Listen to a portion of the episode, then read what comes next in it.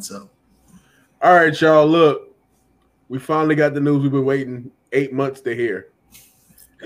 LaMelo Ball was named the Rookie of the Year. It got about time. Jesus look, Christ, I, man! I, look, it, it, it was like they were cooking up votes or something. But man, we're under construction.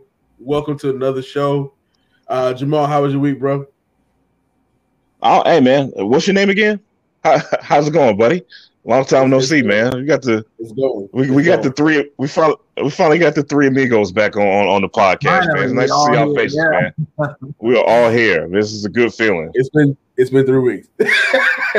Guys, feel, how's your week, bro? Feels like forever.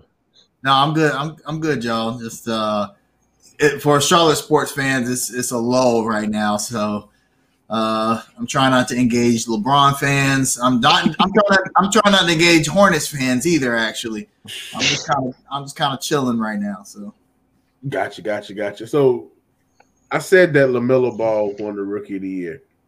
We, we already know this was a foregone conclusion, fellas. Did Anthony did Anthony Edwards deserve more credit to being Rookie of the Year? Did he have a Did he have a, a better case the, the voters brought up because uh, I'm looking at social media. Karl-Anthony Towns thought it was a joke. uh, you got Anthony Edwards posting stuff that he should have been the rookie of the year. Uh, do they have valid arguments? Kaiser, please take this first, man. No. If your only argument was that Anthony Edwards played more games, there's your answer right there.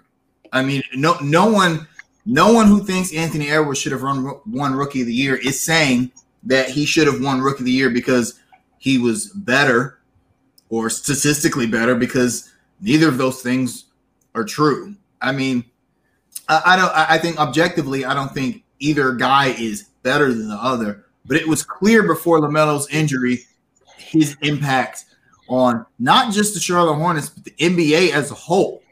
And uh, you know, statistically, LaMelo really just kind of ran away with it. And also, there historically, there have been a lot of cases where guys didn't play their entire rookie seasons due to injury. Kyrie Irving only played 51 games. LaMelo Ball played 51 games. Um, so the, the argument that LaMelo Ball didn't play as many games, that's just, just really weak. LaMelo Ball, despite only playing 51 games, still led all rookies in steals and assists. That's, which, that's nuts. Which is crazy considering what people are like, well, Lamelo's not a good defender, but you know, led all rookies in steals. And I, I think I do think that narrative is kind of overblown about Lamelo not being a good defender. But um, other than points per game, Lamelo Ball, superior rebounder, obviously superior passer, uh, higher PER, a better shooter, shot better from three, and has a higher effective field goal and true field goal percentage. I mean, what's what's the discussion here? I don't. I, I really don't know what the debate is. I mean, okay, Anthony Edwards averaged three more points per game and played more games. That's to me that yeah, that, that's not a, a, good enough argument when you look at what Lamelo Ball um, did. You know, statistically, as far as impact, eye test uh, I, I, just don't, I don't really think there's much of a debate. Honestly, I just don't. Um, Kaza took the words out of my mouth. What are we really discussing? Uh, better passer, better rebounder, bigger impact on the team. Team won a little, uh, you know, a few more games. Um, literally the only statistic, not literally, but uh, about the only statistic that um, that Anthony Edwards is, is more effective in is scoring the basketball, and that was really it. What are we really discussing? Um, if I'm the Minnesota Timberwolves social media team, man, I, how embarrassing! It, they the the the whininess. I know that's not a word, but just the the whining and the the the the childlike response to LaMelo Ball winning the Rookie of the Year, man, that's embarrassing, man. Congratulate that man. Look at their franchise. That's it. I, I, that's a whole nother podcast if we want to get started on that. You know what I mean, man? But just one one thing, if you want to throw all the stats out the window, if you look at Lamelo Ball's impact on the Hornets, and, and especially when he was healthy and he's and he was inserted into the starting lineup, there's nothing to talk about, man. There's there's really just nothing to discuss. We we we speak at nauseum about uh, the way LaMelo Ball makes his teammates better and his his natural instinct for the game and and his superstar potential. And we compare that to Anthony Edwards. What are we talking about? A few dunks Anthony Edwards had. Is that what we're really we're, we're really hanging our, our argument on? Seriously, highlights. Uh, I mean, we could even come on, man.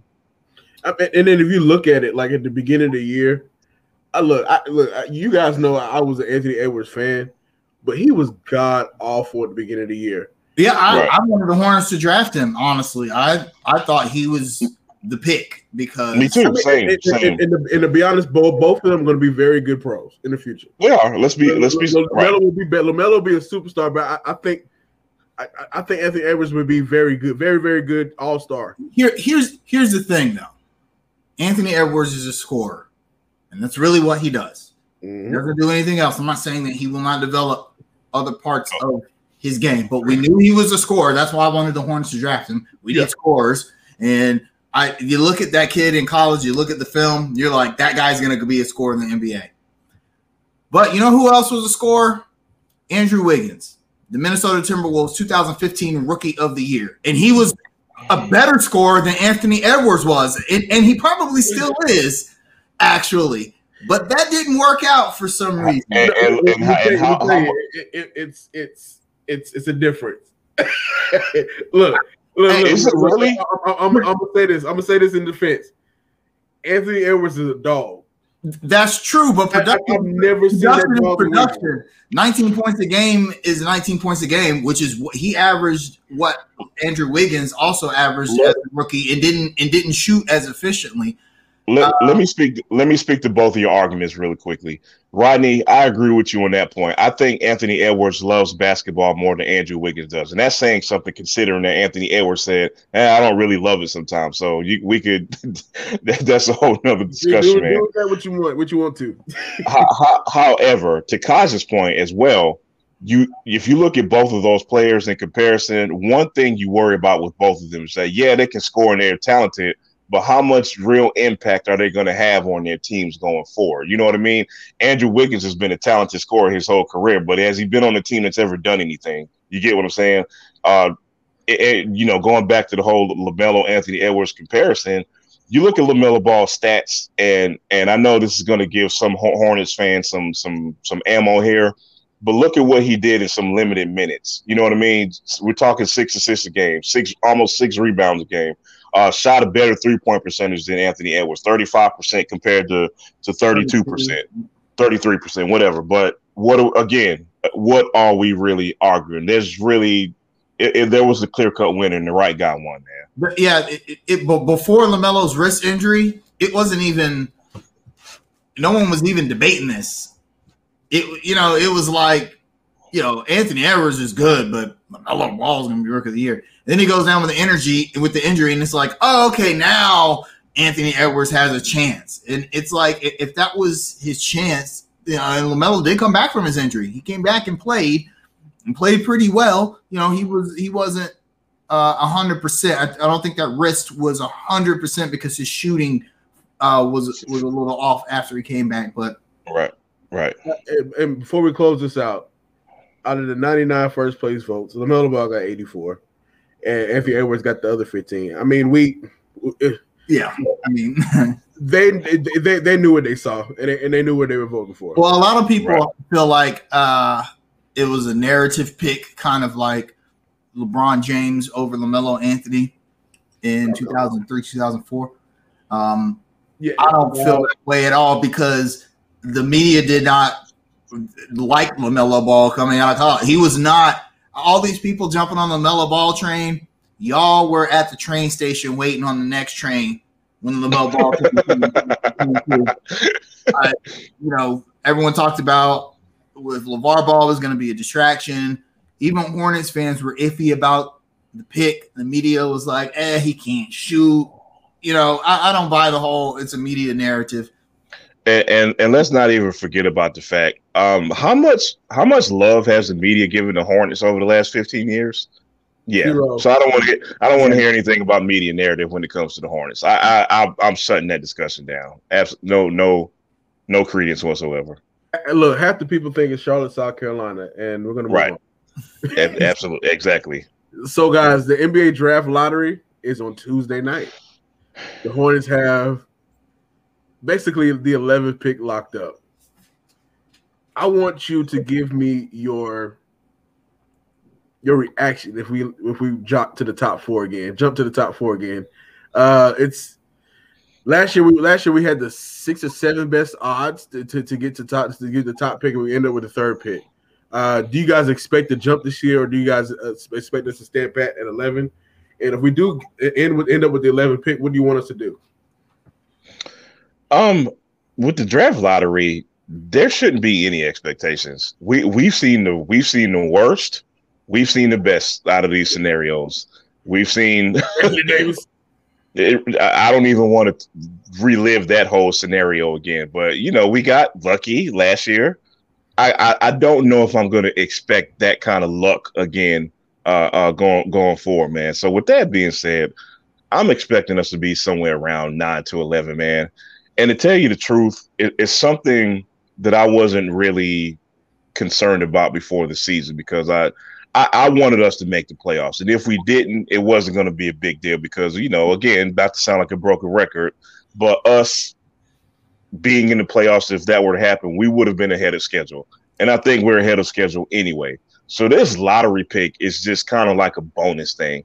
I haven't even paid much attention to it. I haven't given much credence to it. So expecting us to stay around 10 or 11, I wouldn't even be mad if we traded the pick, quite honestly, man. And I could better answer this question once we get closer to the draft and I could start really, really looking at prospects. I think I could probably give you a better scenario once that happens. Yeah, I agree. I'm I'm actually all in on team trade the pick. Uh, however, I, I'll say this: Mitch Kupchak has done a bang up job with the draft in the last few years, considering where the Hornets have had to pick. Um, you know, I, I think that if Miles Bridges has a season, a full season next year, that is indicative of the how he came on in the second half this year. I don't think there's any question the Hornets came out good in that trade, um, trading him in Devon in um, uh, trading uh, Shai Gilgeous-Alexander, Shea Gilgis Alexander for Miles and Devonte Graham. You got Miles Bridges and Devonte Graham for Shai Gilgeous-Alexander. You may lose Devontae. Um, that's another Possibly. discussion, and, and, and that's true. But uh, assuming the Hornets keep him, they're, they're going to try and keep him. They're not just going to let him. I don't, they're not just going to let Devonte Graham go because because they drafted him. I think um, if, if he had been part of the old regime, how like how Malik Monk is, I think they'd be more lukewarm in signing him. But everyone now knows one of the ways to become competitive in the NBA is to build up the guys that you drafted and and keep those guys when the opportunity uh, comes. So uh, having having said that, I, I Mitch has done a great job, and I think that if he picked anywhere from nine to eleven, he he he'd pick another good guy. The question is, okay, that's another dude the Hornets got to develop now. You know, no nobody that you draft that low is going to come in and, and make an immediate impact unless you Thank you, Kaiser. Thank you for saying that. un- unless you really really strike gold and you're unlikely to when you when you pick uh that high so i i, I think you know you trade that pick you could get a guy who might not be an all-star but you could get a guy that's going to come in and immediately do what the hornets need to do I, I think you trade for need you draft best player available and Right. um, I, I think the hornets need to look seriously at that having said that about the draft lottery itself the NBA has made tweaks to it over the years to where it's always been interesting. The last few years have been very interesting when it comes to who is getting those top picks. I mean, the Hornets were supposed to pick eighth last season and third. The the Pelicans uh, the season before they were supposed to pick what seventh, Mhm. sixth, seventh, ended up with the first pick in Zion. So nothing would surprise me this year. And so Right. uh, I'm, gonna read out, I'm gonna read out to you the draft the draft lot uh, lottery uh, the draft lottery odds. So the Hornets have a 77.6% chance of picking number 11, 13 before 13.4% chance of picking 12, 0.4% chance of picking 13, and less than one less than 0.1 percent of picking 14. And for for the top four picks, 1.8 percent chance of picking first, two percent chance for second, 2.4 percent chances, 2.4 percent chance for third, and 2.5 percent chance for uh, the fourth pick in the draft. So I mean, it's it's it's a long shot, but but we but we but we're te- we're witnesses that it can definitely happen. We've seen it happen in Hornets history, but it's probably not going to happen. But prepare yourselves. So so so hey, let let's let's fantasize real quick, and let's just say we just magically appear in the top three. If that happens, it is Evan Mobley or bust for me. There's there's I don't even want to look at it. it. I don't even want to look at any other prospects. it's, it's, it's, it's Evan Mobley, or if somebody picks Mobley before you, you trade that pick. Pretty much, pretty much. Yeah, it's it's rare that like the best player available fits your team need, and and you have the opportunity to pick him. I don't see if if the stars align like that for Charlotte, then I'm screaming championship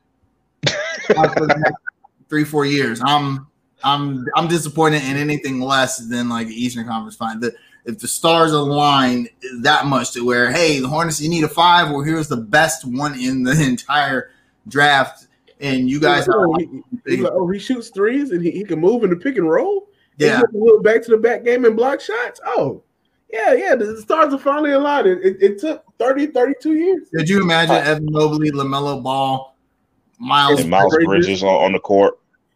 Man, please. I, I, I, think the basketball guys owe us, man. We've had the worst of luck the last 15 years. I mean, why not, man? You know what I mean? Oh, guys, guys, guys, I got a important note for you. We are now the longest drought of Indian ah, ah, franchises ah, that haven't made the conference finals. No, no, no, no, no, It's a double-edged sword. It's a double-edged sword. You want the record back? You want those records back? You got everything back. But the, the fact, you know, you, you know. Go ahead. I was gonna say there's a, there's a gap though. Even if we took those records back, there's what a three season gap. It, it's it's still 28 years. You take it back. No, hey, hey, running in the league. How, how could we have a chance to compete for the ECF? We weren't even in the league at the time. No, no, no, no. I'm gonna tell you something interesting. That that graphic that's being shown right now, it has both the Charlotte Hornets and the New Orleans Pelicans on it. How? Think about that. New Orleans Pelicans were, were who? Yeah, I don't. That no, graphic no, no, doesn't make a lot of I sense, man. I get it. They, they they moved to New Orleans 19 years ago so basically, the franchise started there 19 years ago, and they've been through two name changes, and they're still the New Orleans franchise. I, I perfectly get that, but to Kaz's point, you should take off three years of the Charlotte franchise because there was no team here for two and a half, three years. But we're still number one. yeah, we, we of, of, course we are. Because it looks better when you put the Charlotte Hornets up there. Of course we are. Yeah. Damn, forget context. We're, we're talking about graphics. Yeah. If you want to say no Charlotte basketball team has made the ECF, you know, then or you know conference finals, okay, I'll, I'll buy that. But the Hornets spe- specifically is, uh, you know, that was a completely different franchise, so there's no continuity, and I th- that's yeah. the, that's the point. It'd be different if there was like like this continuous persistence. But essentially, they should have 88 to 02 and then like 04 to present. Right. Yeah. Exactly. But hey, man, y'all y'all are ruining the fun for the media, man. it's it's a, it's a lot more fun to just trash the Hornets franchise, man. Y'all are making it. Y'all y'all hey, are man, ruining look, the fun for them, look, man. Look, the media narrative won LaMelo is, is rookie of the year. Um, there you go. right. Well, it's Michael Jordan. It's actually Michael Jordan's fault that we have right. made in the last 20 years. And it was his fault we didn't make it before that because he kept knocking us out of the playoffs. we were in the same division as him. So this is all Michael Jordan's fault. Yo, this man, all Michael look, Jordan's look, fault. Look, look, this is random. I was looking at basically the Eastern Conference in the 90s. Like, Cats were winning 50, 53 games and like we're six in the conference. I'm like, how, how do you compete? Like, like I mean, it's it's it's, it's like you, you had loaded teams and you're losing in the first round with 50 wins, and they're not even calling it an upset. Like the East, what, when, right, the Bulls, right. when the Bulls won those six championships, they beat 19 60 win teams, or 50. I'm sorry, 50. That's crazy. 50 Still, that's the only the only other player in history besides Michael Jordan to beat that many 50 win teams um, and 60 win teams was Kobe Bryant. He beat 25, which is super impressive in the Western Conference. But that's why when people talk about, you know, the East wasn't really that. No, the, the East was was tough. Pretty good. Yeah, it was tough. Right. Everyone right. had 50 wins. You know, even though the Hornets had a 50 win team at one point. That's that's crazy. Look, look, we, had, we, we had a few in a row. Like, Yeah. we, we, we didn't realize that was the golden era because we were like mm, Yeah. still toward the bottom of the Eastern Conference. like, if, if, if, if we could just get those 50 wins back, we'll be top four again. Uh, I, I think if we I think if we won 50 games next year, there might be a parade on trying next year if we win 50 games, man. But Yeah. it remains to be seen. guys, guys. So uh Kemba Walker was traded from the Boston Celtics to the Oklahoma City Thunder. So Good. Good for so him. listen, listen, listen, listen. Boston had to include a first round pick to offload Kemba Walker for an over the hill Al Horford, a second round pick, and Moses Brown. Guys, what was your reaction when, when you saw that trade happen? Boston My got first fleet. react. Yeah, thank you. Go ahead, Kaiser. No, no, that's that's that's not a good trade. That's good for Kemba. I I think uh, there was clearly Boston is such a weird franchise. They should be better than they are. Uh, and you know now Brad Stevens. I always thought that Danny. wait, Ainge wait, wait, Kaiser. Wait, wait, Kaiser. You don't mean to tell me Brad Stevens and Danny Ainge were were, were not these evil geniuses? Is that what you're saying? They were not. They they uh, Danny Ainge is the most overrated GM in a long time, and then Brad Stevens takes over, and uh, you know the the ineptness there, ineptitude there, c- continues with with Brad Stevens. I understand that Kemba wasn't what they thought he would be. I, I I'm I'm willing to concede that, and mainly that's due to injuries. His knees, Kemba's knees are you know kind of getting old. But what did you really need to offload him that bad to where you know essentially you save they save two million dollars in cap space by taking on Al Horford's contract and offloading Kemba. Really, that was two million dollars. That that was worth getting rid of Kemba It- Walker. it- and that seems desperate, right? Am I the only one that thinks that seems desperate? I'm gonna let y'all go on off some context. So yeah, no, it, you know you're right. It, it it does feel desperate. It felt like they like they said, okay, we have to move on from Kemba Walker. Uh, no, you did not have to move on from Kemba Walker. Actually, uh, So, so here's where I'm coming from with this, man. And I, I don't know. And, and let, let me be very clear. Y'all know how big of a Kemba Walker fan I am, and I, I'm trying my best not to sound like a fan, but maybe I will. This comes across as Kemba Walker kind of being the scapegoat for the Celtics not reaching the, the heights they want to. And to me, that is highly unfair because the Celtics have a lot more problems than Kemba Walker. You get what I'm saying? And I'm and look, man, here's the elephant in the room, and this may be a very unpopular take, but here I go. I do not think Jaylen Brown and Jayson Tatum need to play together in, for the long term. Yes, I said it. And not only that, but uh, uh, the, the Celtics have a big hole at center like the Hornets do. And nobody wants to talk about that either.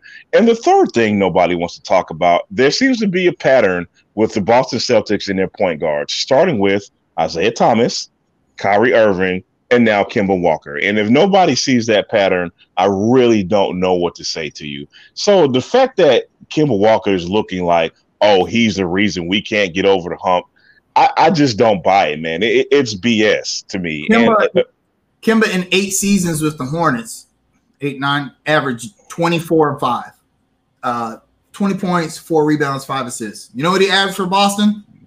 Twenty four and five, same exact stats. He's he's really the same exact player, except he's a little older now and he's got a few more injuries. Yeah, you're right. I, I think that Kemba was was the scapegoat uh, for that, and I think he's he's. So he's a good fit for him, honestly. Well, I don't think he's going to stay with OKC. I, I, think that's a buyout situation, or I think that's a trade piece. Honestly, I, I don't think he sees the floor with OKC uh, this upcoming season. I don't. And, and matter of fact, there's already rumor floating around talking about trade partners. Hey man, I'm I'm I'm I'm I'm gonna tell you. I'm gonna tell you. I, I look at that trade. I like what Boston did in that trade. They got a big man, which they they desperately needed a big man. Right. Al Horford, Al Horford is still competent on the defensive end. At least he's a veteran. He knows how to play. And the He can biggest knock thing down an open shot. And, and the biggest thing that that that that we can't quantify is leadership. When he was in Boston, he was a leader. Kemba Walker's strong suit has not been leadership. I'm I'm, I'm a Kemba Walker fan. Kemba Walker's not a vocal leader like that. He, he's- I agree with that. he, he's he's he's not that guy like that. And so I agree with that. and then, so if you look at it as well, only fourteen and a half million dollars of of uh, of Horford's contract is guaranteed after next year. So you're taking money off that deal as well. You're getting the big man that you need, and then look at it like this: Kemba get, Kemba's game is predicated upon him having the ball in his hands. Kemba's kind of role role changed this year because Tatum needed the ball in his hand a little more too. Tatum and Brown, and so that I- wasn't a fit. I'll say a lot more. Yeah, that's, that's what I'm saying. Like, I, I, I agree with you. Brown, Brown and Tatum may not be able to play together, and and that's not rocket science because they occupy the same spaces. Somebody's playing out of position, but Kemba needs the ball in his hands, and Boston was thinking they were to get all NBA Kemba from Charlotte, not not those averages guys. They they, they, they, were thinking they're getting the 24, 25 guy, but they got the the consistent 25 and 5 guy. And they saw a chance to uh, because that, that roster desperately needed a shakeup. And it came in the form of Kemba Walker. They got rid of Daniel Theis the season. Um, Tristan Thompson's probably not going to be back, and and, and, and I, I honestly expect more changes. I think at some point you got to look at the front. yeah, I mean, I they. I mean, it's I can't tell you why why the Celtics weren't as good as they should have been. I mean, on paper, on paper, they should have been a top three, four team in the in the East Conference. I I could tell you why, man. Because the the, the Boston Celtics are one of those examples of how throwing a bunch of talent on one team doesn't necessarily mean you're going to win more games. They are the poster children for that. And I just think, to Rodney's point, man, they had a bunch of pieces that just simply don't fit together, and, and, and that and that's kind of the the inexact science of, of putting together a roster. You would think Danny Ainge, who comes from championship pedigree, would would would have done a better job of kind of seeing that, but it didn't happen. You know what I mean? Again, a bunch of pieces that don't fit. And Rodney made an excellent point about Al Horford, uh, you know, bringing bringing leadership back to the uh, to the Celtics, which I think they desperately needed. And to go back to what he was saying about Kemba, Kemba is a guy. Like it, it's funny you mentioned that, Rodney, because I was thinking about the other day how I wanted Kemba Walker to just kind of cuss Nick Batum out a lot, lot more when they were playing together, but he just never was that guy. You could see clear frustration on Kemba Walker's face, and he's the guy that just wouldn't vocally ever let his teammates have it. And I just don't think that's what the Celtics needed, which resulted in that not being the best fit from the jump. So there you have it. and and and, and look, man, I, I'm not a Danny Ainge fan, and like I, I'm I'm like I'm the type of person. Look, everybody talk. Oh, uh, OKC is going to have the fourth pick, the 16th pick, the seventh pick, and maybe the fifth. Look, picks don't play, and Right. and, at the end of the day, you're going to have to. You have all these picks. You gonna have to make some tough decisions on some people that, that you might trade away too early, cut too early. They're gonna they're gonna flourish elsewhere. You're gonna look foolish. Like all, Hey, all, hey all these- Huh? let, let me ask you a question. Do you think What's up? OKC is pull? Do you think OKC is pulling their version of a uh, trust the process? um, Presti has a better track record. True. Um, I think they'll pull a trigger, but like I, honestly, I think they'll pull pull pull the trigger on the big trade in another two years to, to get another star down there because he knows like I, I'm, I'm gonna say this and I'm gonna be I'm gonna be completely honest. Oklahoma City should not have an NBA team. Nobody wants to live in Oklahoma City. Nobody wants to play in Oklahoma City right. It's it's it's it's going to take a lot to get free agents to go there. And, and I'm just being completely honest. You- look at all these NBA players; they're going to the coast. They're going to New York. They're going to Miami. They're going to. They're not even going to Chicago. They're Right. going to LA. Tho- those are the destinations that they want to go to. Oklahoma City's not on the list. Oklahoma Right. City, Oklahoma City is a small market, and in the next few years, you're gonna have you're gonna have Seattle you're gonna have Las Vegas as markets, and it's gonna get diluted a little more, and it's gonna be harder for places like Charlotte and Oklahoma City to sign free agents. So I understand what I understand what Presti is doing, but he had man, look, you, you got 36 picks within the next two years, and you got 15 roster spots. It's gonna be a lot of hard decisions. Right, no doubt. It's gonna No be a lot of hard decisions coming up. And I mean, No if, if I'm a GM in another team, I'm, I'm trying to pluck something from his team. Right. So where do you guys think him eventually ends up? Lakers and the Knicks. I, I think I was I was thinking the Knicks. I, I you know what? I, I would actually really and, and not for this reason, because y'all y'all know how much I hate the Lakers, but I would really hate Kemba Walker on the Lakers because I just don't think that is also a good fit as well. And I, I I think the exact same scenario that happened in Boston, it would even be more magnified in in LA. For, I would hate for him to go to LA, man. He's going to be LeBron James fans' whipping boy. Right. Thank you. Yeah. Exactly. And and honestly, I don't know if I want to play with that. Right. It's, it's man, like people don't realize th- th- these players are like human too, and and just to hear that trash, or you missed a shot, or you wouldn't set up the right way, it's it's it's got to be tiring. It's it's really got to be tiring, Yeah. No doubt. No doubt. guys. So Robbie Anderson came back to OTAs this week. Thank God. Thank you, God. What do you guys think? I, do, do, I, I don't know. I, I'm skeptical on the Sam Darnold thing still, but uh he ran away from that. Sam So, Darnold. yeah, Sam Sam Darnold's gonna have to sell me. He's gonna have to sell me more than Teddy Bridgewater is gonna have to sell me, and that's a Uh, uh, lot. Kaza, Kaza, let me interrupt you, bro. That is a that is a sublime understatement. Sam Darnold is going to have to sell himself to the entire southeast region, brother. yeah, I, you know, Yeah, he- it's just he, he's gonna have to, yeah. But but uh, about Robbie Anderson, Robbie Anderson is a smart guy, and I think that he realizes what a lot of players don't. Sometimes we, we have the saying in the military: "There's no place worse than where you are, and no place better than where you've been." Meaning that you know because you, you switch bases a lot, and you go to a new base and be like, "Man, I should have stayed at at the base I was at." Um, I think Robbie Anderson realizes he he may have found a home here. And he wasn't getting the same opportunities in New York. A big media might I know it's the Jet, but he wasn't getting those same opportunities that he was getting here. He comes here, he's a thousand yard receiver, Pro Bowl considerations. Uh, I, I think he realizes it's a good fit, and if he goes somewhere else, he risks losing what he's built for himself here. That's important uh, for a player. That's you an know, excellent point. yeah, a lot of players will go somewhere, have a breakout year like Robbie Anderson did, and say, okay, now I can go somewhere else. And then what happens when they get to somewhere else? Not good. They're not good. And then and then that team says, well, you weren't what you were in Carolina, and they drop Kevin Benjamin.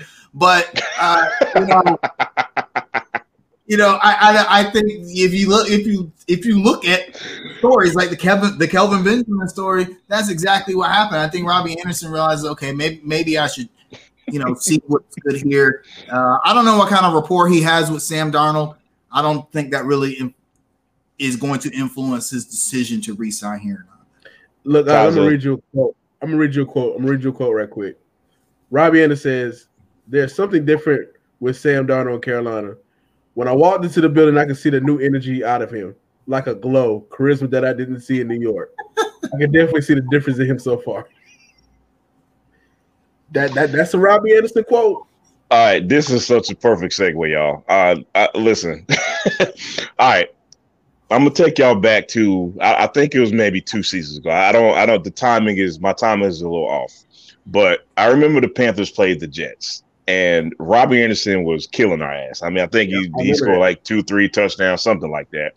And there was a they there was a shot of him on the bench, and Robbie Anderson was looking in the camera. He was basically like kind of uh you, you know, he was kind of promoting himself to the Pro Bowl. He he said something to the effect of, "Please uh, vote me for the Pro Bowl. I'm pretty good." Now I mention this because you know wide receive all wide receivers have a little bit of diva in them. Just all, all good wide receivers have a little bit of diva in them. And I'm not saying this is some horrible thing for Robbie Anderson, but here's where I'm going with this, man. Robbie Anderson, being the guy that he is, he obviously wants to raise his profile. He obviously does want to win. He wants to be in a good situation. You know, he he he, he wants to um, not only you know uh, uh, benefit you know from a good team, uh, you know from a team level, but he also wants his individual accolades as well. Who's going to help with that? His former teammate Sam Darnold. So mm-hmm. of course he's going to pump up his old guy, uh, being in a new environment. You know what I mean? Think about the environment for the Jets as compared to the Carolina Panthers. Um, I, plus, I don't think I need to say anymore. You know what I'm saying? plus, you looking at. Go ahead, Kaz. You're gonna say something? I know. I know. Robbie Anderson is thinking, "Man, look at what I was able to accomplish with Teddy Bridgewater throwing me the ball on two yard slant." Imagine now I got a guy who can throw the ball down the field. Downfield, yeah. So, uh, it, you know, no one ever said a quote like that about Teddy. Hey man, look. Nobody was glowing. Hey, hey, man, look, look, look. Teddy, Teddy, too busy throwing shots to the Panthers still. Boy, that's right. disappointing. That's really disappointing. I, I, I would say this about Teddy. Y'all, y'all know I, I stayed on Teddy all season, but at the very least, I would have assumed that he would have a modicum of class. Sometimes it just doesn't work out. You know, if, if Cam Newton doesn't work out in New England, which he may or may not, depending on you know how, how Mac Jones pans out. Cam Newton is never going to badmouth. No, never at all. New England and and Belichick. He's never badmouthed the Panthers, and they did. And the Panthers did him dirty. Whereas, well, listen, listen. Let, let, let, let, let's let's compare these two scenarios, Mr. Sose. You got Bill Belichick who comes out every week and tells everybody Cam Newton is my guy. Cam Newton is fine.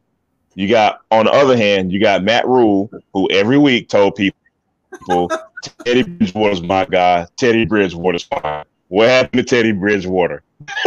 he, he's not here. I, think it's, it's, I, I, I, think the proof is in the pudding right there. Man. I mean, it, we all we if, if a franchise does a player wrong, um, I don't I don't really have a problem with um, a, a player calling that out. I, I, don't have a problem with that at all. But uh, a lot of Teddy's beef with the Panthers is stuff that he brought on himself, and you have to take that personal accountability for that. You, you, right, you, right. Agreed. And he's not willing to. He's not willing to say, you know, maybe I shouldn't have tried to score, uh, run the ball on the one yard line, even though the coach told me not to do that. You know, maybe I should. I'll, Oh, go ahead. We we we use that particular play as, as the main example, but I'm pretty sure when it comes down to like practices, there that wasn't the only scenario. You know what I mean? I, I think they butted heads a lot more than the media probably told us. Oh yeah, yeah. oh yeah, yeah, definitely. I the fit wasn't there. Very rarely do you just see coaches throw their quarterback under the bus that blatantly. Um, right. It's one thing if the quarterback falls on the sword like Cam Newton constantly did in Carolina, and he continues to do in New England, even though he doesn't have to. But you know, quarterbacks typically, hey, that, I got to do better. I got to do better. That was my fault. We never really saw Teddy say that, and Matt Rhule said it for him a lot of times. That's, that's right. Dynamic when the coach is like, man, Teddy Bridgewater got to do better. He got to throw further than two yards on fourth and eight. So, um, yeah, that's just that whole situation, uh, as far you know, the best thing for Teddy to do is just say, "Hey, I just it wasn't a good fit for me in Carolina." Um, and move on. And yeah, move, on. And move on. And move on. Right. Right. Guys, guys, guys. I look. I, I just I, I I don't mean by harm no harm by asking this question. I, I just have to ask this question. So there, there have been a few Carolina Panthers that refuse to comment on vaccines and the assumption is that you know. And uh, Cole Beasley has been vocal about uh, vaccination and, and, and not having it. So so guys, what what, what are your feelings on it? Uh, you don't have to go deep, but just give me what you think about it. let me i'm going to tell you why this is a timely subject for me personally so on this on this glorious father's day i am getting to spend time with my father who is in his 70s and we were having this discussion this morning about he he was he was asking me he said you know what age group do you think um, is the most resistant to getting the vaccine and i, I said uh, you know probably the the ages between 25 and 40 he was like, yeah, that's pretty close. 25 to 45. The, the, the, people who are ages between 25 and 45 are the most hesitant to get the vaccine. and I said, that's not, I said, that's a bit surprising because I would be thinking that people your age would be more resistant. He was like, no. And in a typical old man answer, he said, well, you know, we have more knowledge than y'all. Take that for what you want. I'm not, I'm not getting into this discussion about what's right and what's wrong. I, I don't want to go there today. My thing with this is, man, I'm I'm wanting the media, sports media in particular, to kind of stay out of this because at the end of the day, it's personal choice. I don't think this is something we should shove down people's throat. I just, I would, the only thing I urge anybody to do, I mean, anybody, is to do your own research, make the best informed decision for you. I, I, I don't like it on either side that people are anti-vaccine or pro-vaccine. I don't like the fact that professional players are now the the what's the word the vehicles, if you will, for being on either side. I just this is one of those times where I just want people, sports sports players, to just stay out of it. I really do. I really want sports people to just kind of stay out of this whole discussion, man. I think regardless of where anyone falls on what side they fall on the vaccine argument, uh, uh, to me, all of that is a moot point. Why? The NFL is a corporation. They're they are an, an employer, and they have stated we would like our employees, i.e., players. We don't look at players like employees, but but they are. I mean, they are. but we they are. Get, they at the end of the day, they are. Absolutely. We want you to get vaccinated in order to continue playing at that point, I don't think it's much of a discussion. I, I, I really don't because here's the, I I was in the military for eight years. You know how many times I got vaccinated? Like a year. You know how many shots? I'm, I'm, this is not an exaggeration. You're gonna get at least ten shots a year, and I at no point could ever say nope. I'm not getting that. Now the right. NFL is it wasn't a choice. Military. Right. The NFL is not the military, and that's my point. If you don't like the rules that your employer, I see in the military, I didn't have a choice. I couldn't just leave the military. I had to get those shots. If you don't like what the NFL is telling you to do in the interest of public safety and health, Retired. You don't have to play. Cole Beasley going to be good. He got millions of dollars in the bank. You know what I'm saying? I understand those guys want to play, but the NFL said these are the stipulations on which you must play. And I don't think that those stipulations are unreasonable. You now you cannot discount you cannot discount the history that our country has, particularly in the black community, when it comes to medical research and vaccinations. Yeah, and let me let me cut you off real quick, Kaiser. And and that's to me, and I, I don't mean to cut you off. Please feel forward to finish your thought, man. But I was just gonna say that's gonna lead to a, a whole nother discussion about um, government distrust, medical distrust, all this other stuff, which which is why I prefer them to just stay out of it. But again, I'm sorry for cutting you off, man. Please finish no, your thought. No, no, that that no, that's a good point. That that does open up that door for those discussions. If, if a black person says, "Hey, I don't want to get vaccinated because man, you know, our government, their track record's not too good on the way they use black people for medical research." Hey, I'm 100% for that. I completely agree. But then you have to then make a a, a, personal decision about the direction that you want to take. If your employer says, you know, if my job says, hey, Tyrone, you must get vaccinated in order to stay employed, then I have to make a decision.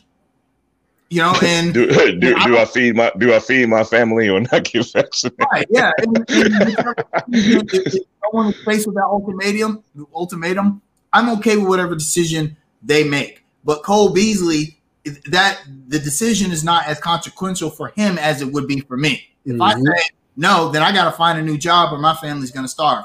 Cole Beasley it can just at any time say, and I mean he plays football for a living. Let's let's let's be real, dude. You're you're playing a sport. You are living the dream right now. Right. Um, Absolutely. so, so it's difficult for me to to have sympathy for athletes in these situations. I I, I- I get it, man. You might not want to get vaccinated, okay, but then don't. play. I, I like Christian McCaffrey's response to this whole thing. No comment.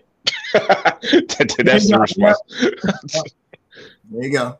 I mean, I- I'm in the same boat as Kaiser, man. Like, at the end of the day, the NFL is your employer, and they're going to have to be some tough decisions made. I mean, their bottom line is money, money driven.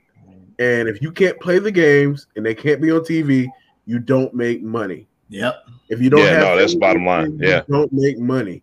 And so I, I, I completely understand it. And I'm all for if you don't feel like the vaccine is for you, then don't take the vaccine. But don't be don't be upset of the consequences that come with you not taking it. Because look, there's freedom of choice. Then you, you, you, you're, you're, you're not free from the consequences to your action. You never, Never. been, will be. Right. Absolutely. Good point. So, uh, Price's Chicken Coop closed. It's a sad day. Sad day in Charlotte, man. Hey man, look, some of our friends on Facebook and Instagram and Twitter talking spicy said it was never good. It's, it's not a sad day. It's just it's, it's it was just mid.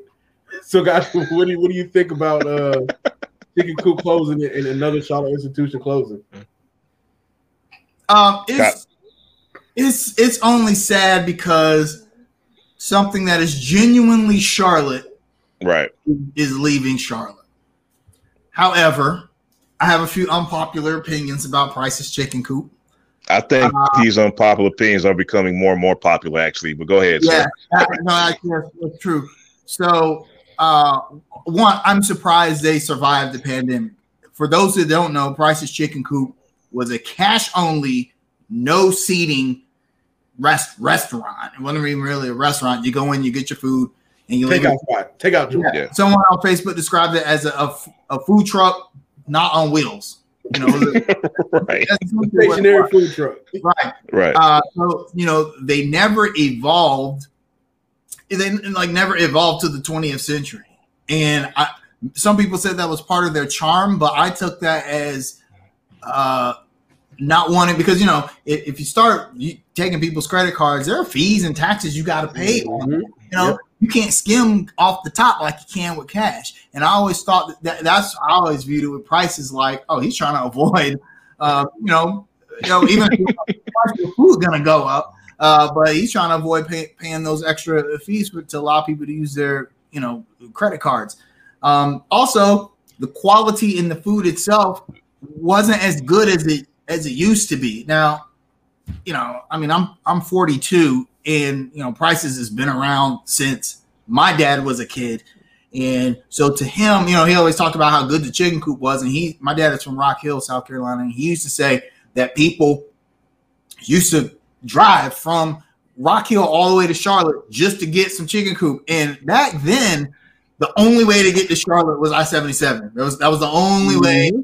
To get to Charlotte. There was there was no 45. There was there was nothing. There was literally nothing else. And so people used to make that long drive down I-77 all the way down to Woodlawn to South Boulevard to South End to get some chicken coop because it was that good. But now there are other choices. Uh, the gas station on East Boulevard. East Boulevard, East South Boulevard. Boulevard, consistently sir. voted the best chicken in Charlotte, and it is literally within walking distance from Chicken Coop.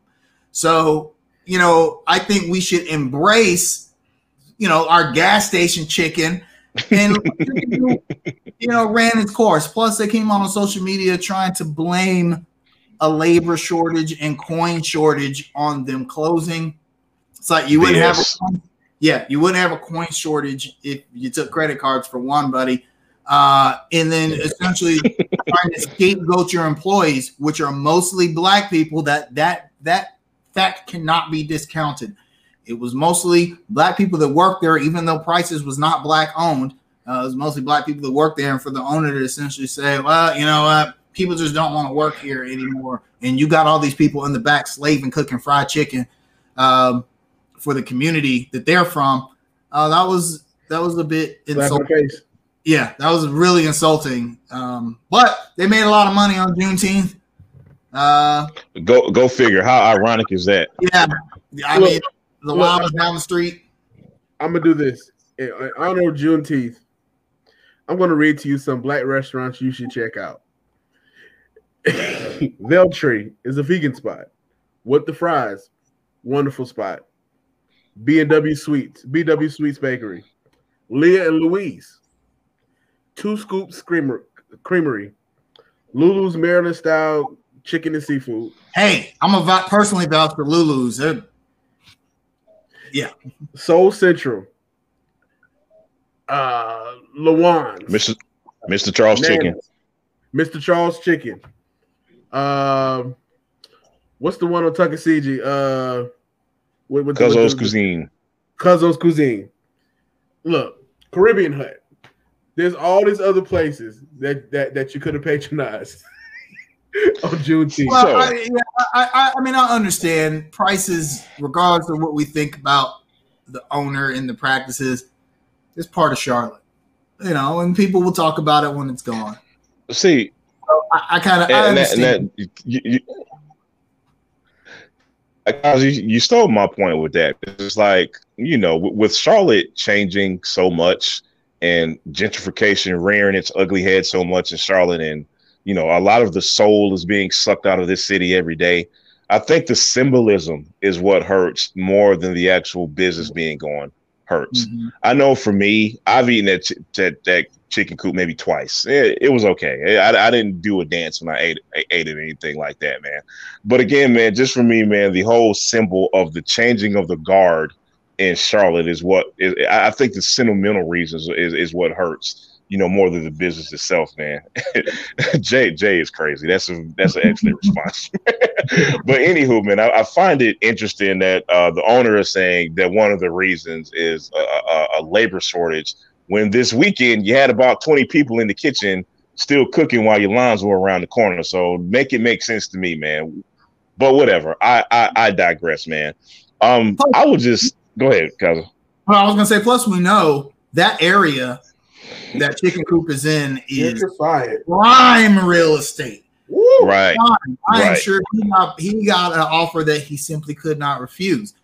It, if that's the case, then just say that. Just say that. just say it, man. I'm not Just going to be mad at you because if I'm a business owner, even if I've had a business for 70 something plus years and it's time to retire, and someone says, Look, we're going to give you 20 million for this building. Hey, yeah, employees, I, will been, help it's been you- real. I will help you guys find new jobs, but It's been I'm real. not to get. Oh, yeah. Yeah, just say I, that. am getting five, ten million dollars to go away. Right. Bye-bye. Yep. I be, I be like, y'all still got Bojangles around the corner. Y'all be all right. Y'all Hey man, Sorry, look, look, can't look, can't do it. look, look. I- I'm gonna say this. I'm gonna say this, and I don't want no response. Bojangles is average. I'm done. You nah, you nah, nah, you're not getting off Don't- like that. You just can't make that statement and then Don't just talk bounce. Huh? Nah. All right, so you can't make that statement just now, man. I'll just say this. Let me just say this. I have literally lived all over the world.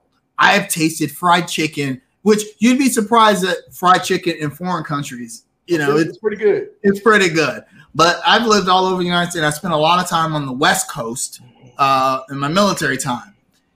I could not, dog. When I moved back here, I probably ate Bojangles literally for a month straight because that's how deprived I was of good fried chicken. And let me tell you something: Popeyes is actually on every military base, uh, probably west of the Mississippi, which is which is odd. I know it's weird, but you know, Popeyes is decent, but I mean, it's it's not Bojangles. I, if anyone wants to debate that with me on Facebook, I, we can debate. But I ate Popeyes a lot because there was there was nothing else. There's Hey. Popeyes and Church's Chicken, Hey. which is very good, but I could not wait to get back to Bojangles, dog. Hey, hey Kaz, is this a Charlotte thing, man? I, I feel like people who are like who are who are OG Charlotteans, we gonna defend Bojangles to the death, Oh, man. yeah. I feel like Yeah. you know I'm saying? Chris, Chris, Chris. Okay, but I, I think I think also what it is is people have a disdain for chain restaurants. Bojangles is a chain franchise, and when it comes to fried chicken, chain fried chicken is different than going to the gas Look, station man. on South Boulevard or Chicken Bucket in Mount Holly or you know, Mr. Uh, Mr. look, Seymour. look, man. That, that look, people who who frown upon going to chains, man, that's just being too snobby. That's just, that's just that's just No, food it's not. snobs, It's man. not. I, I, It's look, man, It's some of that chain look, stuff look, is look, good, look, man. Look, man, look. When you go visit other places and you go to a chain restaurant, you need to be slapped. Okay, but that Oh. I'm, I'm talking about locally. You know, Right, yeah. right. When, I Locally is different. wanna- Locally is different. when I travel, I want to eat something that I that I cannot eat. Get at home. In Charlotte, at right, right, home. absolutely, absolutely. So, but you know, we talking about locally. If I'm if I'm at home and I'm like, man, I need some chicken. I'm I'm You gonna going- I'm you going to going- Bojangles? You going to Bojangles? You are. I, I might You go are. to Chicken Bucket in Mount Holly. Chicken Bucket in Mount Holly is secretly some of the best chicken in Charlotte. But chain chicken, I mean, is, is not going to be Popeyes. Maybe maybe Church's. Maybe I, I I actually like Church's chicken, but I, I I find that Bojangles is the best balance between seasoned chicken and you know I, I don't like chicken that's like overly hot. You know, like you just dump a bunch of Thi- spice. thi- this is the most. This is the this- most this June. pepper, Tabasco This- sauce. Right. This is the most conveniently Juneteenth subject I, I could yeah, I could think of, man. Hey, We man, are look, we are look, keeping. look. Hey, did you guys see uh who was that food and wine Charlotte's tweet Yeah, food and wine. I don't think it was Charlotte, just food and wine with, with the with, with the watermelon? Okay, I thought that was okay. Yeah, I'm nobody let that said. one go. Hey, I actually like KFC original recipe, but I, it doesn't belong in this conversation. No, no, no, no, no. Nah, nah, nah. But you know who does? Lee's famous recipe, Rock Hill, South Carolina. A lot of people do not know that Colonel Sanders actually had a business partner. Uh, and when they split, they each took the recipe. And uh, Colonel Sanders' business partner, Lee, started his own chain of restaurants called Lee's Famous Recipe. And it tastes Really? like if if you it, it tastes like homemade KFC. It's not there's there's one in Rock Hill and there's one in Richmond, Virginia. Those are the only two I know on the East Coast. But if you ever get a chance, What's the name again? Lee's famous recipe. If you if you lived in Rock Hill, you from Rock Hill, everybody knows Lee's, and they sell. You know, they sell. You can get catfish at Lee's famous recipe, but it's it's very good. If you go down, go to Rock Hill, just go down Cherry Road. It's right before you get to Winthrop Winthrop College on the left side. It is a mainstay of Rock Hill. It's been there since I was a kid. My dad said it was there when he was a kid, but um, Lee's famous I- recipe. It's I very just, good. I just, I just want to say, man, I absolutely love Kaiser's tangents on chicken, man. I, I, I just, I thoroughly enjoy. Hey, man, the Oh, doctor- oh, oh. Doctor told me I had to cut back on fried chicken. chicken. I about slapped that lady. I was like, look, I, look, look I, I've I- I've seen Lee's before. I, I might have to try that. I might try that. I might try that. But man, look, man. I, honestly, before I eat Popeye, not Popeyes, but uh, Bojangles, I'd rather just get me some seasonings, fry my chicken up nice, and eat it. I mean, There- yeah, There, there's always that. yeah. I mean, I'd rather cook my own chicken, but I mean, sometimes you, you ain't got time for that. Let me, ask you, let me, Just let me need- ask you, let me ask you a question. Do, do, do y'all wash y'all meat? Pause. Of course, of Yeah, course. you gotta under the water first. Okay. I, I, I, I'm just testing your blackness. I'm testing all y'all blackness. Guys. make sure. hey, r- hey, hey, y'all, really, really quick because we're up against time. I want both. Here's a here's a here's a short topic I'm interjecting for Juneteenth. Give me five songs that would be on your Juneteenth playlist. I'm putting y'all on the spot. Go. Lift every voice and sing. Um, before I let go. Uh, Kendrick Lamar, all right. Uh, uh, uh, Public Enemy Fight the Power. And uh, Ain't No Stopping Us Now. Kaza, what you got? Uh, let's see. Earth, Wind, and Fire, September. Isley Brothers, Harvest for the World. Nice. Uh, I'll, I'll go Kendrick Lamar. All right for for some modernism. Um, we'll say anything by Stevie Wonder. You can just throw anything. This is just any song, right? And you cannot have a Juneteenth without the electric slide. I'm sorry, it's got to be on. I, I mean, look, I, I, Woogie, woogie, woogie. Yeah. All right, hey, I'm, I'm, I'm, I'm, I'm gonna try to give you mine real, real quick, man. Uh, sounds of blackness, uh, optimistic. How can you leave that off? Uh, I'm also gonna go. No, I'm also gonna go. I'm also gonna go fight the power. I'm, al- I'm gonna also go uh, move on up, Curtis Mayfield. Um, I'm gonna go for some modern, for some modernism, like Kaza said. I'm, I'm gonna go "We the People" by Tribe Called Quest. I know that's unpopular, but I'm gonna go that one. Uh, for my last one, whew, man, I am probably gonna go "Black Is Black" by the Jungle Brothers. So those are my five Juneteenth songs, man. I just wanted to interject that real quick before we get to shout outs. Happy Honorable Juneteenth and happy mention, Father's honorable Day. y'all. mention, honorable mention the last poet. When the revolution comes. Let me try. Hon- Honorable mention: Gil Scott-Heron. The the revolution will not be televised. That's it. All right. All right, let's go into shout outs. Kaz, you got any shout outs this week, bro? I just want to say happy Juneteenth to everyone. I'm so glad it's a federal holiday. Uh, if your job did not give you the day off, mine, mine, then that is something you need to seriously consider when it comes to your employment status. I understand that it was very quick, so I'll, I'm giving corporations some leeway this season. Also, go go research the the origins, not just of Juneteenth, but the end of slavery in the United States. It's very interesting the differences between the end of slavery in the North and the South. A lot of people don't realize that June, what we celebrate is Juneteenth. Slavery was actually still legal in the North, and it wasn't until they abolished it fully that everyone was free. So, isn't that weird that there were there were So, so you mean to tell me people up north are racist? Oh my yeah, god! crazy, That right? can't be. They're way more open minded than us.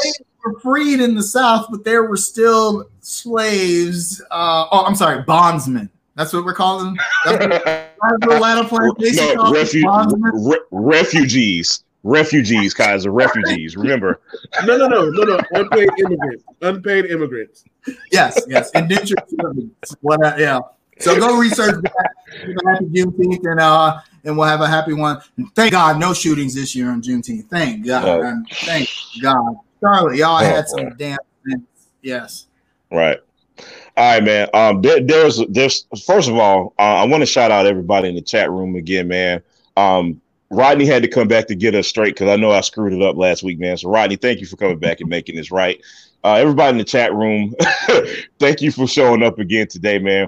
There's a there's someone in the chat room named John. He mentioned Talib Kweli on his list. That's Rodney's favorite artist, so I'm sure he will uh, appreciate that, man. that, that sarcasm, by the way. Um,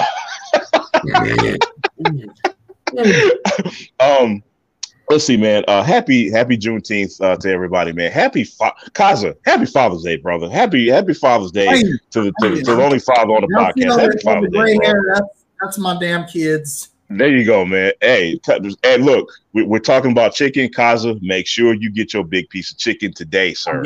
Um, today, yes, sir. all the fathers in the chat room, man. Shout out to y'all, man. Um, shout at to Nick Batum. I, I, I, ah, I, ah, just ah. Other than that, man, peace and love to all of y'all, man. Rodney, what you got? Jesus Christ, Jamal. Uh, I'm sorry, man. That, that, that dude infuriates me. Go ahead, man. I'm sorry. Sorry. uh, just shout out to man. Um, shout out to the uh the organizer of the Juneteenth Festival of the Carolinas. Uh, always put together a great event every year. Uh, we've been going for years, man, and and it gets bigger every year. More support the vendors. Uh, if you have time today and you want to go out there, they're they're out there today for a few hours. Uh, it's, it's on some Plaza Midwood. Just go out there and support the people, man. It's right by the House of Africa. Um, No doubt. and uh, in, in- this is inside. Shout out to the Philadelphia 76ers, and you guys know why. I'm gonna leave that one alone. yes, sir. And, and Kaza, I hope you get the big breast today, the big juicy breast today. I'm a, I'm a thigh guy, actually. So There's a reason why I like you. I don't like breasts like that. It's- Yeah. it's, it's too meaty. yeah, it's too it's meaty. Yeah. There's a joke that I'm just going to let pass, so I'm just going to leave that. Oh, oh Jamal, I, I got a joke for you. All right, guys, thank you so much. Thank you for watching Under Construction. You guys have a wonderful day and uh happy Juneteenth. Till the next time, y'all fellas. Peace, y'all.